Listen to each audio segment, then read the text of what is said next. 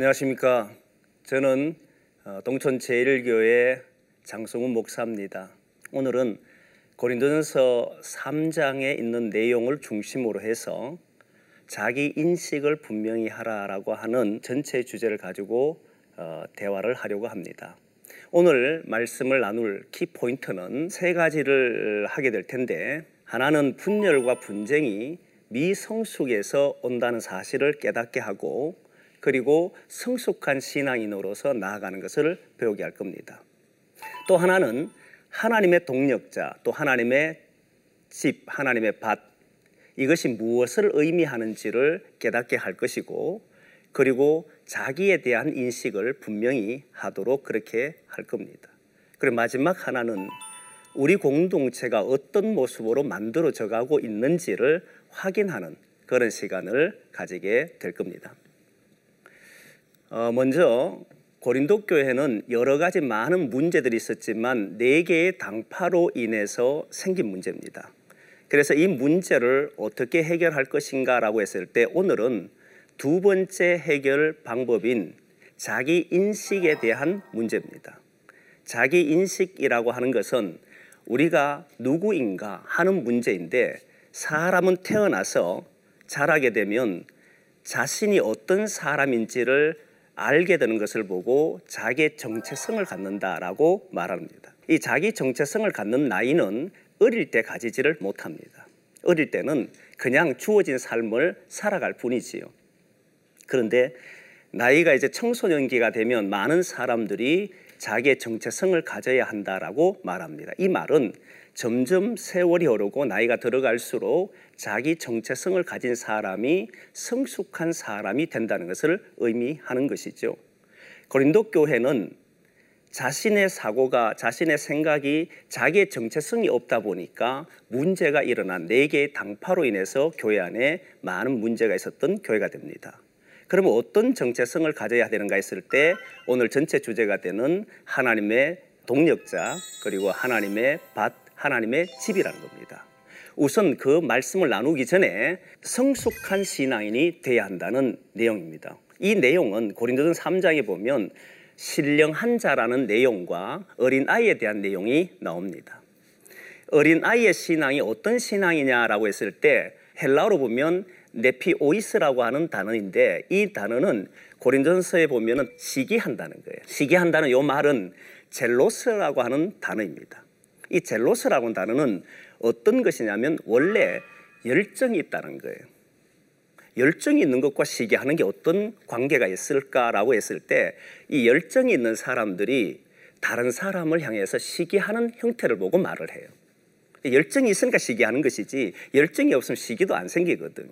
무엇인가 일에 대한 열정이 있는 사람들은 다른 사람이 나보다 더 뛰어나게 되면 시기하게 되고 또는 다른 일에 욕심이 있다 보면 시기하게 되는 것을 보고 젤로스라고 하는 단어입니다. 근데 이 젤로스는 언제 생기느냐면 아직 자기 정체성이 없을 때 어린 아이 때에 그런 이야기가 시기심이 생기는 것을 말하는 겁니다. 또 하나는 무엇이냐면 분쟁이라고 하는데 이 분쟁은 ἔρις라고 하는 단어입니다. 이 헬라어 ἔρις라고 하는 단어는 원래 시기가 지나치면 그것이 표현으로 드러날 때는 분쟁하고 분열하는 현상으로 나타납니다. 그래서 어린 아이들은 시기하는 ζῆλος라고 하는 이 단어에서 출발해서 그러다 보면 다투기 시작하고 다투다 보면 분열해버리는 그 이야기를 할 때에 분쟁이 바로 어린아이의 신앙에서 출발한다라고 봤던 겁니다. 근데 한편 성숙한 신앙은 신령한 자라는 표현이 나오는데 신령한 자는 πνευματικοῖς라고 하는 단어입니다. 이 πνευματικοῖς라고 하는 이 단어는 하나님에게 속한 사람으로 영의 일을 한다라고 하는 사람이에요. 영의 일을 한다는 사람은 어떤 말을 하냐면 성령의 일에 동참한다라고 하는 건데 성령이 그럼 어떤 일을 하느냐라고 했을 때 성경을 보면 성령이 하는 일들은 세 가지 정도가 나옵니다. 그 중에 하나가 뭐냐면 창조의 일을 해요. 하나님께서 천지를 창조하셨을 때에 그 창조 사역에 함께 하셨던 분이 성령 하나님의 사역이었거든요. 그래서 성령의 일을 하는 사람들은 어떤 일을 하냐면 언제나 보면 창조하는 일을 하게 되어 있습니다. 또 하나는 희망을 성령 하나님이 함께 하시는 사람들을 보면 성경은 인간을 죄인이라고 말을 하거든요. 근데 그 죄인이라고 하는 것은 하나님과 떨어져 있는 삶을 보고 죄인이라고 한단 말이에요. 하나님과 떨어진 삶을 사는 사람들은 그 안에 두려움과 불안을 갖게 돼요. 내일에 대한 걱정, 염려, 그리고 불안 이런 것들이 자기 삶이 돼버린단 말이죠. 그러다 보니까 사람들은 여기에서 항상 일이 잘 될 때는 굉장히 기쁘다가도 또 일이 되지 않고 멈추게 되면 자신은 절망하게 되고 또 자기 존재에 대한 낙담이 생기게 됩니다. 그때 그 모든 일을 이기게 하는 것은 뭐냐면 하나님 안에 있을 때에 그 속에서 극복할 수 있는데 그 하나님 안에 있는 그 마음을 갖게 하는 것이 누구냐 했을 때 성령 하나님이 하신 일이라는 거예요. 그 성령 하나님이 함께하는 사람들은 희망을 가져요. 그래서 절망이 사라지고 희망을 갖는 거죠. 이 일을 누가 하느냐면 성령 하나님이 하는 겁니다. 그리고 또 하나는 생명인데 하나님의 영이 하는 일, 성령이 하는 일들은 보면 하나님께서 사람을 만드시고 그 흙으로 지으신 뒤에 그 고기에다 코에다가 생기를 불어넣지 않습니까? 그 생기를 불어넣으니까 생명이 된지라라고 말을 해요. 이 생명이 된지라는 이 말은 살아있는 존재다라고 하는 겁니다. 살아있는 존재라고 했을 때 그때 들어간 이 생기가 성령 하나님의 영이다라고 하는 겁니다. 그러니까 성령이 있는 곳에는 생명이 살아나는 거예요. 그러면 보면 조금 전에 얘기했던 것처럼 어린아이 때는 다투고 분열하는 일을 하지만 그런데 성숙한 신앙이 되고 신령한 자는 다투고 분열하는 일을 하는 것이 아니라 성령이 하는 일에 동참하는데 창조하는 일에 그리고 희망을 주는 일에 생명에 주는 일을 하게 됩니다. 근데 가만히 보면 우리 교회를 보거나 또는 가정 공동체를 보거나 보면은 그 안에서 일어난 일들 볼 때에 어린 아이처럼 다투는 일들이 많아요. 분쟁하는 일들. 그런 것은 무엇이냐 보니까 성령에 따라 살지 않고 아직도 어린 나이의 신앙을 가지고 있다라고 말을 하는 겁니다. 그래서 성령의 일을 하는 사람들은 오늘도 옆에 있는 사람이 희망을 주기도 하고 그리고 생명을 사는 일에 동참을 하지요. 이런 사람이 성숙한 사람이라고 이야기합니다. 자기 정체성이 없고 성숙해지지 않으면 그러면 교회 안에서 공동체를 살아가면서 네 개의 당파를 나눴던 이 고린도 교회처럼 언제나 보면 자기의 어떤 안정, 자기의 어떤 안락함 이런 것으로 인해서 결국은 당파를 만들고 교회가 분열되도록 만들더라는 거예요. 성숙한 신앙이 될 때에 그것을 극복하고 창조적인 일에 희망을 주는 일에 생명을 살린 일에 하더라는 거죠. 그래서 바울은 어, 먼저 어린아이에 있던 이 고린도 교회를 보고 성숙한 신앙인이 되라라고 이야기했던 겁니다. 그러면 우리가 살아가면서 이 어린아이의 신앙이라고 하는 시기하는 이런 것들을 어떻게 극복할 수 있느냐가 문제가 됩니다. 많은 사람들은 시기심 없이 살고 싶지요. 그런데 그게 잘 안 돼요. 과연 시기심을 극복할 수 있는 그런 것은 있을까? 바울은 어떻게 이야기하고 있을까? 이게 오늘 하나의 관건이 됩니다. 그때 극복하는 방법이 뭐냐면 바울이 자기의 정체성을 분명하게 세웁니다. 교회, 다시 말하면 교회 공동체 속에 살아가는 사람들의 그 정체성이 뭔가를 분명하게 세웠을 때 그때 극복이 되더라는 거예요. 바울이 한 이야기를 보면 어떤 이는 말하되 나는 바울에게 또는 나는 아볼로에게 이렇게 쭉 이야기하다가 도대체 아볼로가 무엇이며 바울이 무엇이며 게바가 무엇이냐 그렇게 이야기를 하죠. 아무것도 아니고 오직 잘하게 하시는 이는 하나님뿐이라고 바울은 이야기합니다. 그래서 바울은 자기를 극복하고 어린 나이 신앙을 극복할 수 있는 것을 무엇으로 말을 했냐면 자기 인식을 정확히 한다고 봤던 겁니다. 예수를 만나고 난 뒤에 제일 먼저 느끼는 것이 뭐냐면 자기 자신이에요. 그 자기 자신이 뭐냐라고 했을 때 바로 자기 인식이 되는데 그것은 나는 죄인이라고 하는 이야기입니다. 나는 죄인이라고 하는 것은 내가 예수를 만나고 났더니 나란 존재가 죄 안에 살고 있는 존재고 한계가 있는 존재라는 사실을 깨닫게 된 것을 말을 해요. 자기를 극복할 수 없는 사람. 그래서 예수님 외에는 극복되지 않는다는 것을 깨닫는 사람들이 바로 예수를 만나고 첫 번째 하는 사람들의 모습이었던 거죠. 그래서 자기에 대한 분명한 인식이 있게 되면 그때부터 주를 의지하게 되고 문제가 일어나면 예수님 앞에 엎드려서 해결하려고 합니다. 그런데 예수를 믿고 난 뒤에 내가 죄인인 줄 아는 사람은 점점 점점 어떤 것을 하냐면 나는 왜 예수를 믿고 이 자리에 있는가를 생각하게 되어 있습니다. 그러면 그 사람은 어떻게 사냐면 나는 누구인가라고 하는 분명한 정체성을 갖게 되는데 바울이 말하는 정체성은 오늘 본문에 보면 어, 고린도서 어, 3장에 보면 하나님의 동력자다, 또 하나님의 밭이다, 하나님의 집이다라고 하는 세 가지를 이야기합니다. 하나님의 어, 동력자다, 하나님의 밭이다, 하나님의 집이다라고는 그러기 때문에 나는 아볼로든 개바든 나든 아무런 문제가 되지 않고 그러든 아무것도 아니고 오직 그 모든 것에 자라게 하는 이는 하나님이라고 하는 분명한 인식을 갖고 있었던 사람이 바울입니다. 그러면 하나님의 동력자라는 것과 하나님의 밭이라는 것과 하나님의 집이라고 하는 이 인식이 무엇을 뜻하는지를 우리가 봐야 합니다. 그 하나님의 동력자라고 하는 것이 뭐냐 했을 때 하나님의 동력자라고 하는 것은 원래 동력자라고 하는 정의가 동료라고 하는 의미도 있고 그리고 다른 이와 함께 일하는 자다라고 하는 의미를 가집니다. 이게 사전적인 의미인데 실제 동력자라고 하는 것은 한 곳을 향해서 함께 걸으면서 일하는 사람을 보고 동력자라 그래요. 이 사람들에게서 가장 중요한 것이 뭐냐라고 했을 때 바라보는 곳이 한 곳이어야 되지만 동시에 그곳을 향해 가는 사람들의 마음이 하나가 되어야 돼요.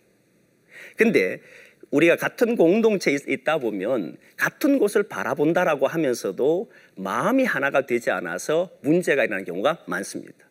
실제 초대교회가 사도행전에 나오는 교회를 보면 성령이 임하고 난 뒤에 나타난 특징 중에 하나가 무엇이냐면 마음이 하나 되고 생각이 하나 되더라. 뜻이 하나 되더라는 거예요. 그때 뜻은 사람의 뜻이 아닙니다. 뜻이 하나 될 수 있으려면 보통 여러 명이 모여서 함께 걷다 보면 자기 생각들이 다 있게 마련이에요. 그러면 서로가 각자 자기의 주장을 펼치다 보면 그 마음이 하나 될 수 있는 길은 없습니다. 그런데 뜻을 모은다 할 때 이 뜻이라고 하는 것은 자기의 뜻이 아니고 하나님의 뜻이에요. 하나님의 뜻으로 모든 사람들이 생각을 맞추게 되면 그때부터 어떤 일을 하냐면 서로에게 힘이 돼주기도 하고 용기를 주기도 하고 넘어지면 잡아주기도 하고 그리고 이렇게 세워주기도 하지요. 근데 마음이 하나 되지 않으면 고린도 교회처럼 네 개의 당파가 이루어짐으로 인해서 서로의 자기의 주장을 하게 되고 상대 파에서 문제가 생겨도 돌보지를 않아요. 심지어는 음식을 먹어도 같이 안 먹어요. 성만찬이라고 하는 것이 고린도 전서에 다른 서신에 나오지 않는 복음서 이외에 나오는 곳이 있다면 고린도 전서에 나오는데 이 고린도 전서에 성만찬에 나온 이유가 뭐냐면 그들이 식사를 하더라도 자기 당파끼리 자기들 사람끼리만 먹는 거예요. 이 말은 그들은 하나님 예수님께서 주신 그 성만찬 자기의 몸을 주셔서 하나 되게 한 이 사건을 그들은 잊어버리고 자기 사람들과 먹는 다시 말하면 당파를 위해서 내 사람을 만들기 위해서 식사하는 문제가 벌어졌던 것이죠. 그래서 그 교회는 이렇게 함으로써 교회가 나눠지게 되고 분열된 교회가 돼버립니다. 하나님의 사람들은 자기의 생각으로 하는 것이 아니고 하나님의 뜻으로 하기 때문에 때로는 다른 사람이 부족하면 기다려주고 도와주고 때로는 자기의 가지고 있는 것을 가지고 나눠주기도 하는 사람들이 바로 동력자들이 하는 거예요. 그래서 결국 무엇을 하느냐 했을 때 하나님이 만들고 싶어 하는 그런 교회, 하나님이 세우고 싶은 그런 하나님의 나라를 만드는 것이 원래 교회가 하는 일인데 그런데 이들은 점점 점점 자신의 생각으로 하다 보니까 결국 교회가 분열과 분쟁이 일어나요. 그러니까 시기가 극복되지 않더라는 거예요. 시기를 극복할 수 있는 것은 내가 누구인가라고 하는 이 문제인데 내가 누구냐라고 했을 때 바울은 너희들과 나는 한 동력자라고 하는 그 생각을 가지고 움직였던 사람이 바울이지요. 자기 인식이라고 하는 하나님의 동력자라고 하는 이 분명한 인식이 있을 때에 결국 교회의 문제도 해결된다라고 봤던 겁니다.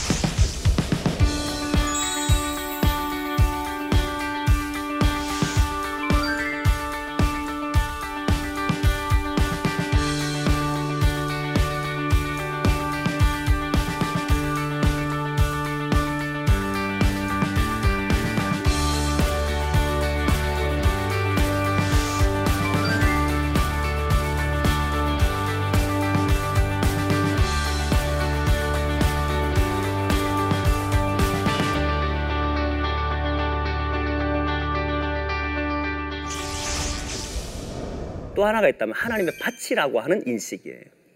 하나님의 밭이라고 하는 것은 어떤 의미를 갖고 있느냐면 밭이라고 하는 것이 원래 땅을 통해서 농사를 짓는 그런 땅을 보고 이야기할 때에 밭이라 그럽니다. 농사를 짓지 않는 땅들은 황무지라 그럽니다. 그리고 농사를 지었는데 아무것도 잘하지 않는 곳이 되면 그건 불모지가 되는 거죠. 그래서 사실 밭이라고 하는 것은 열매를 맺게 돼 있어요. 농사를 지을 때 열매를 맺는데 성경에 보면 고린도 후서에 하나님께서 위로의 하나님이 나옵니다. 근데 사람들은 위로를 할 때도 보면 다른 사람이 힘들고 어려울 때 위로할 때 대부분 보면 말로 하게 돼 있어요. 근데 진짜 위로는 뭘로 되느냐면 잘 생각해 보면 진짜 위로라고 하는 것은 말로 했을 때는 그냥 받아들일 수는 있지만 진짜 위로는 열매로 하는 거예요. 예를 들면 농사를 짓는 사람들이 농사를 짓다가 태풍이나 또는 많은 비들로 인해서 농작물이 다 어, 얻을 수 없는 것이 돼버리고 나면 가을이 될 때 수확할 수 있는 게 아무것도 없을 때 주변의 사람들이 와서 괜찮아 힘들지 내년에는 많은 열매가 맺을 거야 라고 해도 위로가 안 돼. 사실 말은 위로를 했지만 그에게 진정한 위로는 한 해 동안 농사를 짓고 난 뒤에 그에게 준 열매가 위로가 되는 거예요. 그래서 밭에는 어떤 것이 있어야 되냐면 열매가 없으면 그 밭은 아무런 소용이 없습니다. 그냥 불모지와 똑같은 것이죠. 그래서 어, 바울은 오늘 본문을 통해서 고린도서 3장을 통해서 이 교회가 가지고 있는 문제를 극복하는 것이 자기 인식을 분명히 해야 되는데 그 인식 중에 하나가 무엇이냐 했을 때 밭이라고 거예요. 우리는 밭이라는 거예요. 하나님은 그 밭을 기르신 분이면 우리는 거기에서 뭘 하느냐면 열매를 만드는 일을 해야 한다는 거예요. 그런데 모여서 열매를 만들지 않고 하나님이 원하는 그런 열매가 아니라 그냥 자기가 좋아하는 사람들끼리 모여서 분쟁하고 시기한다면 결국 그 밭의 기능을 못하게 되는 거거든. 그래서 바울은 자기 인식이 정확해야 되는데 나는 무엇이냐 했을 때 나는 하나님의 밭이다. 아볼로도 하나님의 밭이고 그리고 게바도 하나님의 밭이고 고린도 교회도 하나님의 밭이고 우리 모두가 하나님의 밭이라는 것을 정확히 인식시킴으로써 우리가 해야 될 일이 무엇인지를 알게 하는 거예요. 그래서 열매를 맺지 못하는 땅은 불모지일 뿐이기 때문에 열매를 맺어야 된다고 하는 것을 강조하고 자기 인식이 분명한 사람은 열매를 맺기 위해서 산다는 그럴 때에 시기를 극복할 수 있다는 거예요. 아니면 시기심이 생기면 항상 상대방과 경쟁을 하고 상대방과 교류해야 되기 때문에 자기가 만들어낼 것이 뭔지를 모르고 그렇게 살아가는 사람들을 보고 이야기를 하는 것이죠. 자기 인식이 분명하면 열매를 맺게 돼 있다는 거예요. 또 하나가 있다면 하나님의 집이라고 하는 단어를 썼습니다. 하나님의 집이라고 하는 이 단어는 어떤 의미를 가지고 있냐면 원래 집은 안식처예요. 저는 개인적으로 이 세상 속에서 안식처가 되어야 될 곳은 두 곳입니다. 하나는 교회입니다. 두 번째는 집입니다. 우선 집에 대한 이야기를 해보면 우리가 살아가는 곳에는 다 에너지를 소비하는 곳입니다. 직장, 또 세상의 모든 곳이 다 에너지를 소비해요. 그래서 에너지를 쓰고 나면 그 충전하는 장소가 필요한데 그 충전하는 장소가 어디냐면 집이에요. 그래서 하루의 일과를 끝내고 나면 반드시 돌아오는 곳이 집이고 그 집에서 하루를 쉬게 되면 다음날 아침에 일어나서 또다시 일을 하러 가게 되는 것이죠. 근데 이 집이 오늘날 안식처가 과연 되고 있을까 하는 문제가 벌어지는 또 다른 한 곳은 교회인데 교회는 일주일 동안 성도들이 세상에 나가서 삶을 삽니다. 그러니까 이 세상 속에 살 때는 다양한 많은 문제들이 만나거든요. 사실 세상에서 만나는 일들은 대부분 우리가 고민하고 아파하고 힘들어하는 문제는 그렇게 많은 종류의 아픔이 아니에요. 사람들은 많은 사람들은 고민하는 것이 너무 많은 종류로 인해서 고민한다고 생각하지만 구체적으로 나눠보면 세 가지입니다. 우리가 하는 고민, 아픔들은 하나는 사람이, 두 번째는 돈이, 세 번째는 건강입니다. 이거 외에 다른 것으로 고민하는 경우는 잘 없어요. 직장 때문에 고민하는 것도 결국 돈 때문이고, 그리고 대부분 고민하는 것 중에 가장 중요한 게 사람이에요. 사람과 부딪혀서 살지 않을 수 없기 때문에 우리는 어느 곳에 있든지 보면 사람 때문에 힘들하고 사람 때문에 아파합니다. 근데 그것이 다치는 곳이 어디냐는 가만히 보니까 우리 마음을 다치더라는 거예요.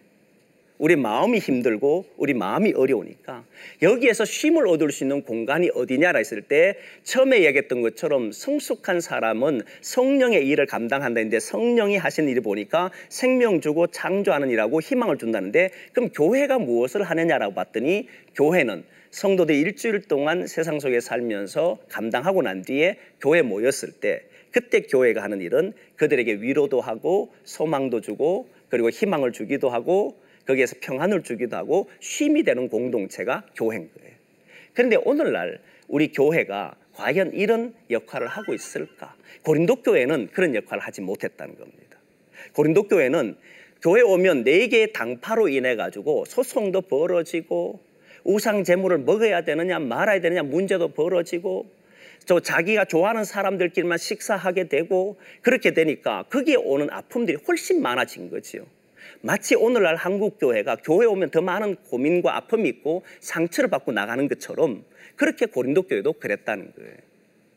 근데 바울은 분명하게 우리가 누구냐라고 하는 정체성을 이야기하면서 집이라고 하는 이야기를 하고 이 집은 안식처를 말하듯이 교회도 집이라는 것을 이야기하는 거죠. 그래서 안식처가 되지 못하게 되면 그곳을 만들지 못하게 되면 그 안에 있는 모든 사람들은 시기와 분쟁을 극복할 수가 없다는 거예요.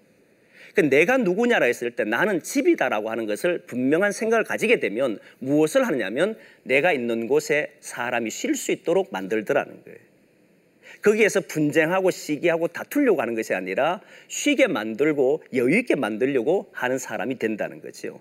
그러니까 자기 인식이 정확한 사람, 다시 말하면 하나님의 동력자라는 것과 그리고 하나님의 밭이라는 것과 하나님의 집이라고 하는 인식을 가지고 있으면 시기를 극복하고 교회의 문제를 극복하더라는 거예요. 그리고 성숙한 신앙인으로 나가게 된다는 거죠. 자, 그러고 난 바울은 과연 우리는 이런 공동체를 만들고 있을까? 과연 우리는 어떤 집을 짓고 있고 어떤 밭을 만들고 있고 어떤 동력자로 살아가고 있을까를 이야기합니다. 그게 이제 어, 바울이 생각하는 지혜로운 건축자의 삶이라는 거예요. 이 본문의 내용을 많은 사람들은 그렇게 이야기합니다. 어, 상급에 대한 이야기할 때에 우리가 잘 지은 집이 있거나 이러면 나중에 하나님 나라 상급 받는 것을 이야기하지만 그 본문을 잘 읽어보면 그런 의미보다는 오늘 하나님의 동력자와 하나님의 집과 하나님의 밭이라고 하는 이어서 나온 말씀이기 때문에 바울은 이렇게 이야기를 하게 됩니다. 바울은 예수 그리스도 터 위에 우리가 세워져 있다라고 이야기를 해요. 그리고 난 이후에 그 터 위에 무엇을 세우는지를 조심 있게 세워야 된다고 이야기를 합니다. 무엇을 세우고 있는 자기가 모르면 많은 사람들은 생각으로는 그 길로 간다고 생각을 해요. 저도 어, 많은 청년들을 지도해 본 적이 있습니다만은 청년들을 지도해 보면 생각으로는 다 좋아요. 생각으로는 뭔가를 되게 잘 만든다고 생각을 하는데 나중에 한 10년이 지나고 쭉 보면 진짜 자기의 삶을 아름답게 만든 사람이 있는가 하면 대부분 그렇지가 않아요. 이유가 뭐냐면 생각으로만 그쪽으로 가는 거지. 실제는 안 가고.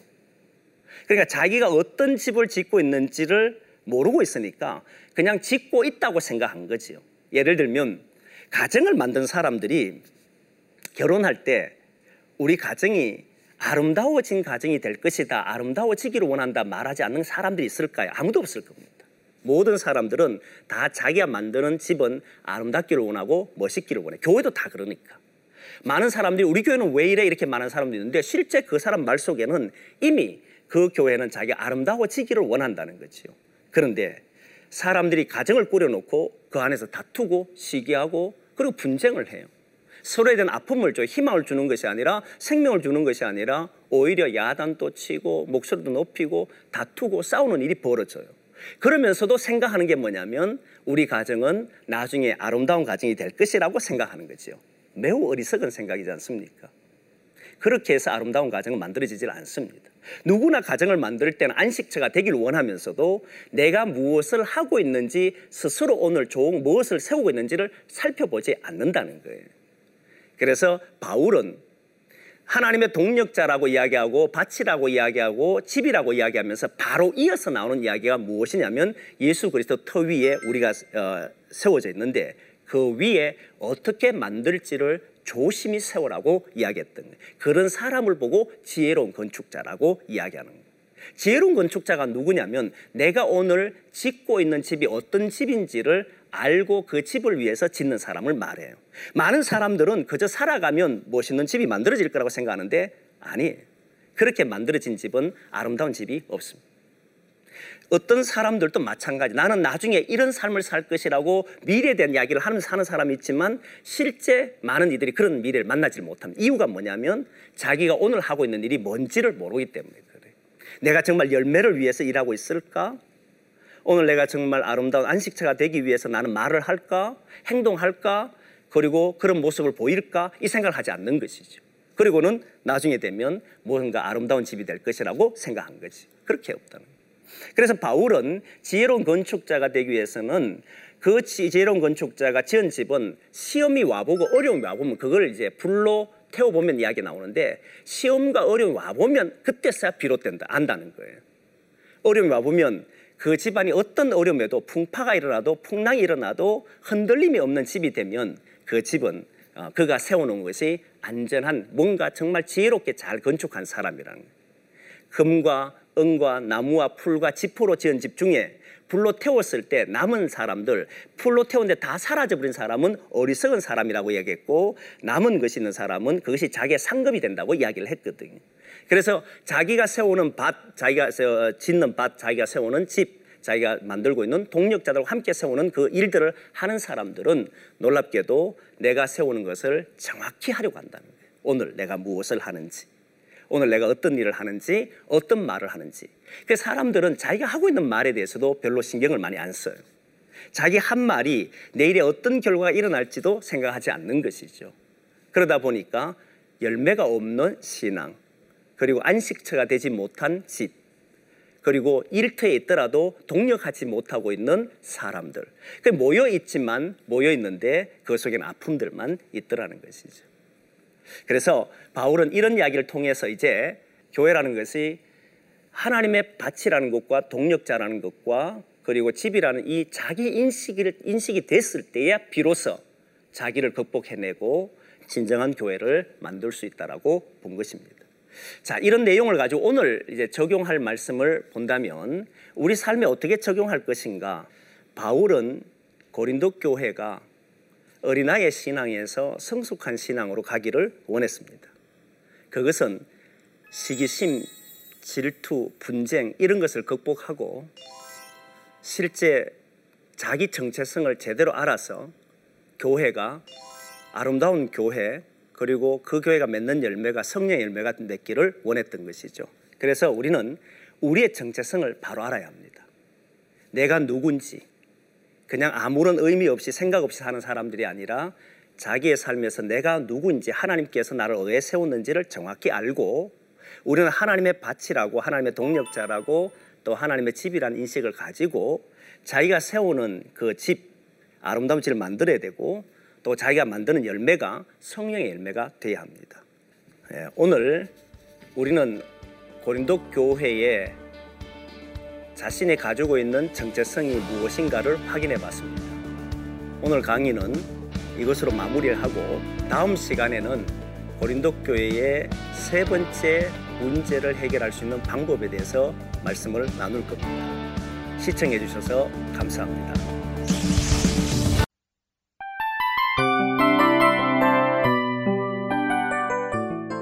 이 프로그램은 청취자 여러분의 소중한 후원으로 제작됩니다.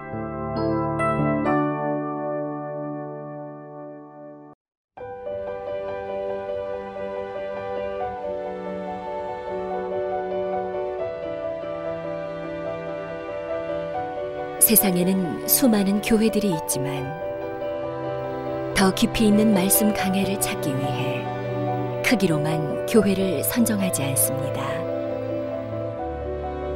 보다 좋은 영적 콘텐츠를 더 많이 나누기 위해 방송비를 받지 않습니다. 1년 365일 복음만 전하고 싶어서 우리는 광고를 하지 않습니다. 온누리의 복음을 땅끝까지 CGN TV와 함께 땅끝 성교사가 되주세요